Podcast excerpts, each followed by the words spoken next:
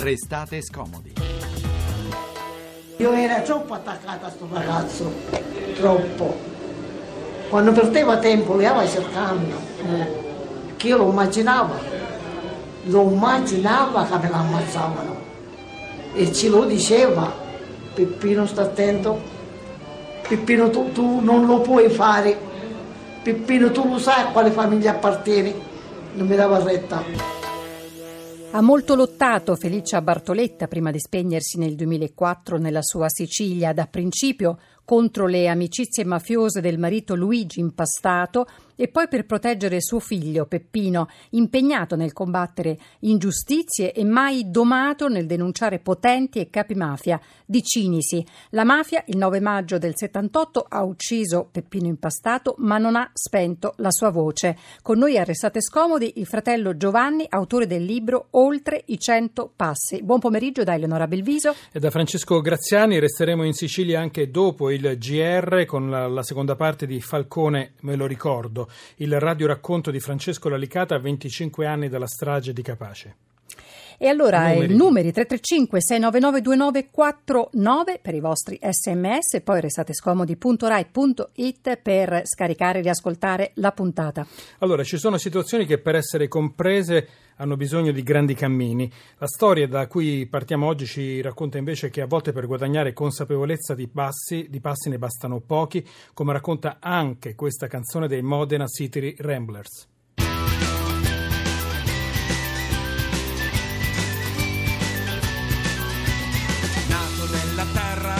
vespri degli aranci, tra Cinisi e Palermo parlava la sua radio, negli occhi si leggeva la voglia di cambiare, la voglia di giustizia che lo portò a lottare.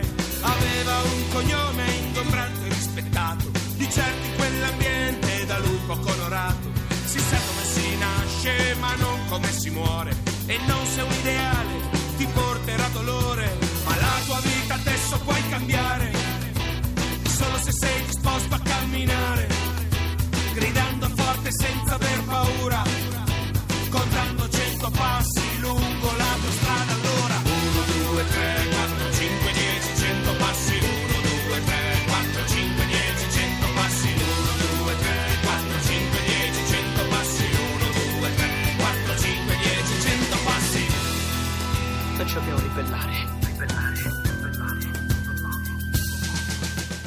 Sicilia, Cinisi, Radio, Camminare, parliamo di Peppino Impastato che ricordavamo anche pochi giorni fa nell'anniversario della sua morte. Allora, il bel film I Cento Passi di Marco Tullio Giordana, uscito nel 2000, ha avuto senza dubbio il merito di aver fatto conoscere al grande pubblico gli ideali, la lotta alla morte di Peppino Impastato. Peppino è diventato un'icona della lotta alla mafia, eppure forse la sua parabola non può essere racchiusa in quei cento passi.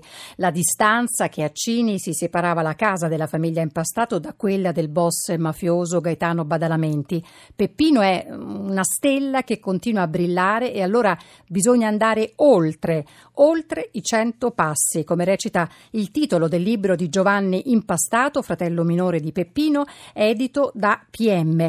Saluto Giovanni Impastato, eh, collegato con noi dalla sede RAI di Palermo. Ringrazio anche Nicola D'Addelfio che permette il collegamento. Ben trovato Giovanni Impastato. Grazie, buonasera, grazie per l'invito. Allora, andare oltre i 100 passi, ma dove, in che direzione per scoprire cosa? Beh, eh, nulla contro il film I 100 passi che, eh, come è stato detto, ci ha dato questa grande possibilità di far conoscere la figura di Peppino in tutto il mondo, però bisogna andare oltre, bisogna eh, continuare a camminare con le idee di Peppino, con tutto quello che lui ci ha lasciato, con quell'eredità importante, pesante ma importante, col suo messaggio che è un messaggio educativo soprattutto per le nuove generazioni, non è, di, non è solo un messaggio di rottura e di impegno civile. Ecco perché oltre i cento passi, e noi siamo andati oltre i cento passi perché il libro è il racconto delle nostre esperienze che abbiamo vissuto, soprattutto dopo dopo il film, incontri memorabili nelle scuole, eh, incontri con persone che fanno parte di culture diverse, come nel caso del mondo cattolico, e siamo andati oltre eh, abbiamo aperto un dibattito nel paese, abbiamo coinvolto tanti, tantissimi giovani che grazie alla storia di Peppino hanno cambiato vita, hanno voluto fare delle cose che prima pensavano di fare e poi ne hanno fatte altre. Ecco, l'obiettivo del libro è questo, raccontare queste storie, raccontare queste esperienze che sicuramente hanno inciso positivamente nel tessuto sociale. Possiamo dire qualcosa è cambiata. Qualcosa è cambiato, non è cambiato, c'è dubbio. Sì. Eh, senta, lei all'inizio del libro descrive molto bene il senso di sicurezza, quasi di privilegio che voi respiravate grazie all'appartenenza della vostra famiglia al mondo della mafia. Cito una frase: Noi ridevamo, perché è al presente lì, ma insomma, noi ridiamo felici nel sole della mafia, oppure la mafia per noi era la naturale regola dell'universo. Poi nel 63 vostro zio, che era un capomafia di Cinisi, viene ucciso ucciso da quella stessa mafia che fino allora vi aveva protetto. E Peppino, che era più grande di lei, aveva 15 anni, allora inizia a impegnarsi, a, a voler cercare di capire, quindi si impegna politicamente insieme a un gruppo di giovani attivisti. Allora io vorrei, prima di farle commentare questo passaggio importante nel 63, farle ascoltare la voce ancora di vostra madre Felicia, una donna, una donna molto, molto potente, sia dal punto di vista umano che eh, di intelligenza. Ascoltiamo Felicia. Sì.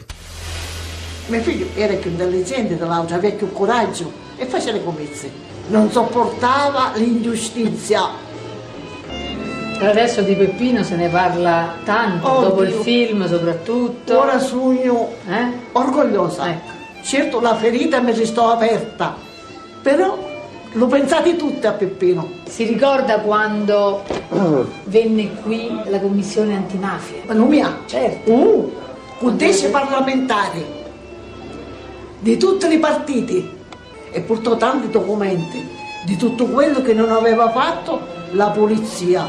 Polizia, carabinieri, mafiosi e politici erano tutti e tre d'accordo e non fecero niente. E allora è una denuncia molto chiara, eh, molto forte, quella di mamma Felicia, perché accomuna eh, appunto polizia, carabinieri, mafiosi e politici uniti nel non far nulla, per, eh, intanto per cercare probabilmente di proteggere, ma anche poi di cercare eh, la verità su, sulla morte di Peppino, perché dopo la sua morte, dobbiamo ricordarlo, è iniziata una lunga serie di tentativi di depistaggi. Sì, sicuramente sì, lei aveva le idee chiare chiarissime perché questa donna aveva subito delle grandi ingiustizie di uno Stato che gli aveva consegnato il figlio terrorista. Ecco perché si esprimeva in quel modo e aveva pure ragione. Che gli aveva consegnato, spiegamolo meglio. Gli aveva consegnato lo Stato un figlio terrorista perché questa donna quando eh, chiedeva eh, il riconoscimento del proprio figlio come vittima della mafia, gli sbattevano tutte le porte in faccia. Però lei ci ha creduto fino in fondo, si è aggrappato a quel poco, diciamo, di, a quelle poche istituzioni che ci credevano, fino al punto che lei ha ottenuto giustizia, ha ottenuto verità perché ci ha creduto fino in fondo. Ecco, lei è stata determinante. Fatti sentire la sua voce, eh, mi emoziona tantissimo. Sa sta... che glielo stavo dicendo, stavo proprio pensando che è una voce che emoziona noi, immagino eh, lei e la sua famiglia, anche se l'avrete ascoltate queste registrazioni chissà quante volte, ma credo che debba essere ogni volta un rinnovare un'emozione forte. Una bella sorpresa, una sorpresa gradita però che mi ha suscitato una grande emozione, ho diciamo il nodo alla gola. No, no, per dire poi lei mi chiedeva all'inizio, in quegli anni lì, io glielo posso dire tranquillamente, noi il periodo più bello, io parlo come famiglia, l'abbiamo vissuto proprio lì, nella tenuta dello zio Cesare Manzella, a contatto con la mafia e con una splendida natura, un paesaggio stupendo e i, migli- e i ricordi dell'infanzia ce l'ho tutti vivi che eh, abbiamo vissuto lì Questo è molto, molto, interessante quello che lei dice, il dover poi rivedere tutta questa memoria, perché quando avrete, avete preso coscienza che quella pace, quel senso di protezione esatto. era frutto invece di violenza, deve essere stato un risveglio brusco, terribile. Guardi, è stato un risveglio terribile perché dopo la morte dello zio questo è avvenuto. Lo zio viene ucciso con l'autobomba nella guerra di mafia degli anni 60 e per noi è stata una cosa terribile perché eravamo lì, abbiamo vissuto vissuto quella strage e io ricordo, veda che non c'è nessuno che mi ha raccontato queste cose, all'inizio nel libro io li metto in evidenza, io ricordo che con Peppino qualche settimana dopo siamo andati lì sul posto a vedere lo scempio, il buco, gli alberi bruciati, quello che aveva lasciato la bomba, quello che, lo scoppio appunto l'attentato e lui nei nostri eravamo una decina di ragazzi, una quindicina, lui si esprime in questo modo di fronte a quello scempio. Se questa è mafia, io per tutta la vita mi batterò contro. Vedete che ha mantenuto quella promessa. Quindi vedendo, vedendo quello scenario di guerra, di morte, Esatto. lui ha avuto un risveglio così radicale, così forte e ha mantenuto poi quello che aveva promesso a lei. Senta, ma cosa ricorda di Peppino lei? Le, le parole che usava, il modo di parlare, ce lo può restituire in modo più eh, intimo? Ma lui era di una profondità eh, quando parlava eh, di politica, eh, quando partecipava a incontri, a dibattiti, però poi dopo era di una semplicità, eh, era molto ironico, era una persona, era un piacere stare accanto a lui perché rispondeva da tutti i punti di vista, ma poi anche le trasmissioni Onde- Onda Pazza si nota questa sua brillantezza, questa sua ironia che ha messo in difficoltà i mafiosi perché lui alla Radio Auto, con Radio Auto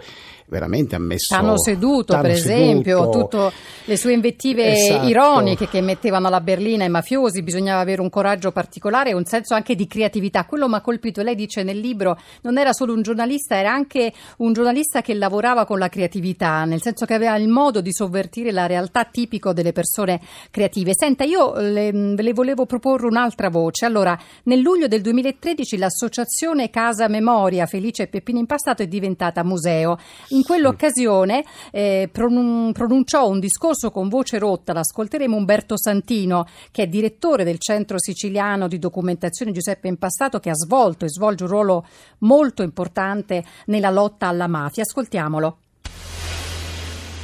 Il fonogramma scritto da una persona che è morta, il procuratore capo facente funzione Gaetano Martorana, poco dopo aver trovato le briciole del corpo di Peppino, diceva attentato alla sicurezza dei trasporti operato da tale impastato Giuseppe, il quale recatosi al chilometro del binario, eccetera, deponeva un ordigno dalla cui esplosione rimaneva vittima.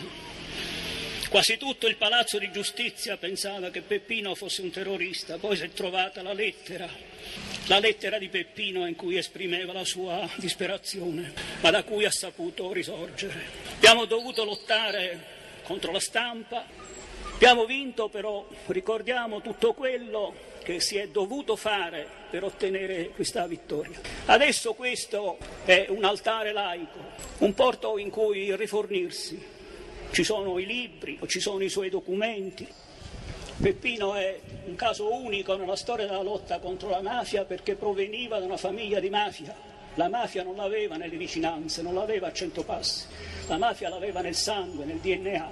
E tutto questo, adesso potrete leggerlo, un lungo percorso travagliato per arrivare alla verità e allora con voi al fianco sono stati alcuni giudici come Rocco Chinnici, Caponnetto, Falcone eh, che sono morti e poi ci sono stati contro di voi alcuni che hanno depistato e che lei dice però hanno fatto carriera. Anche oggi il rapporto tra nell'antimafia è conflittuale perché ancora oggi assistiamo a scandali come l'altro giorno quando è stata arrestata la presidente nel Salento di una associazione anti-racket. È un tema molto delicato questo. Sì, ma anche nel libro c'è una parte dedicata, quasi un capitolo dedicato proprio a questa antimafia conflittuale, a quello che è successo negli ultimi tempi. Eh, sì, è proprio così, ne abbiamo avuti tanti, tanti, ca- tantissimi casi. Beh, io non vi nascondo che questa trasmissione per la sua bellezza, per la sua è una fatica proprio arrivare, arrivare alla fine, ma soprattutto per le emozioni, perché guardate, quell'intervento di Umberto Santino entra proprio specificatamente nel tema di oltre i cento passi. È una grande emozione, anche Santino che è un grande studioso, secondo noi è uno veramente dei più grandi eh, al mondo, lui nel, quest'anno ricorre il quarantesimo anniversario del centro impastato. Ecco, Santino è stato sempre presente, in quell'occasione c'è stata l'inaugurazione di Casa Memoria, cioè la, dopo la restaurazione, la ristrutturazione, scusate, beh, eh, poi siamo, siamo andati avanti e abbiamo raggiunto obiettivi importanti. Ecco, poco fa lei mi chiedeva dei giudici, beh, guardi che noi eh, abbiamo subito un'ingiustizia terribile perché Peppino è stato fatto passare per terrorista e quelle persone che hanno commesso un crimine, che hanno depistato le indagini, hanno fatto tutti una carriera splendida perché... Non eh, solo in questo caso, non solo in questo caso. E quante persone hanno fatto carriera che non lo meritavano in questo paese? Sente, io però ho un'ultima domanda. E, mh, sappiamo che Peppino in passato muore il 9 maggio del 78 quando l'Italia è tutta concentrata su quello che ascoltiamo adesso. E lei, professor Franco Dritta? Sì, ma io voglio sapere chi parla. Brigata Rossa. Allora, lei deve comunicare alla famiglia eh, che troveranno il corpo dell'onorevole Aldo Moro in via Caetani. Via Caetani. Lì c'è una Renault 4 rossa.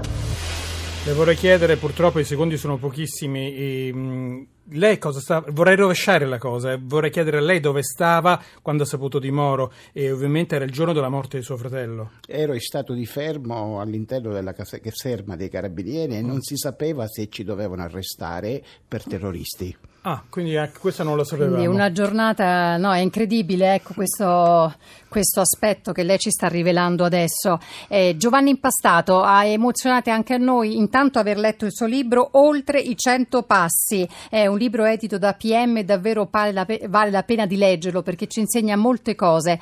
Eh, ringraziamo Giovanni Impastato, fratello di Peppino Impastato e grazie anche al tecnico Nicola D'Adelfio da Palermo. Grazie, grazie a tutti voi. Arrivederci, buon Grazie. lavoro. Ci ritroviamo dopo il GR sulle strade del Giro.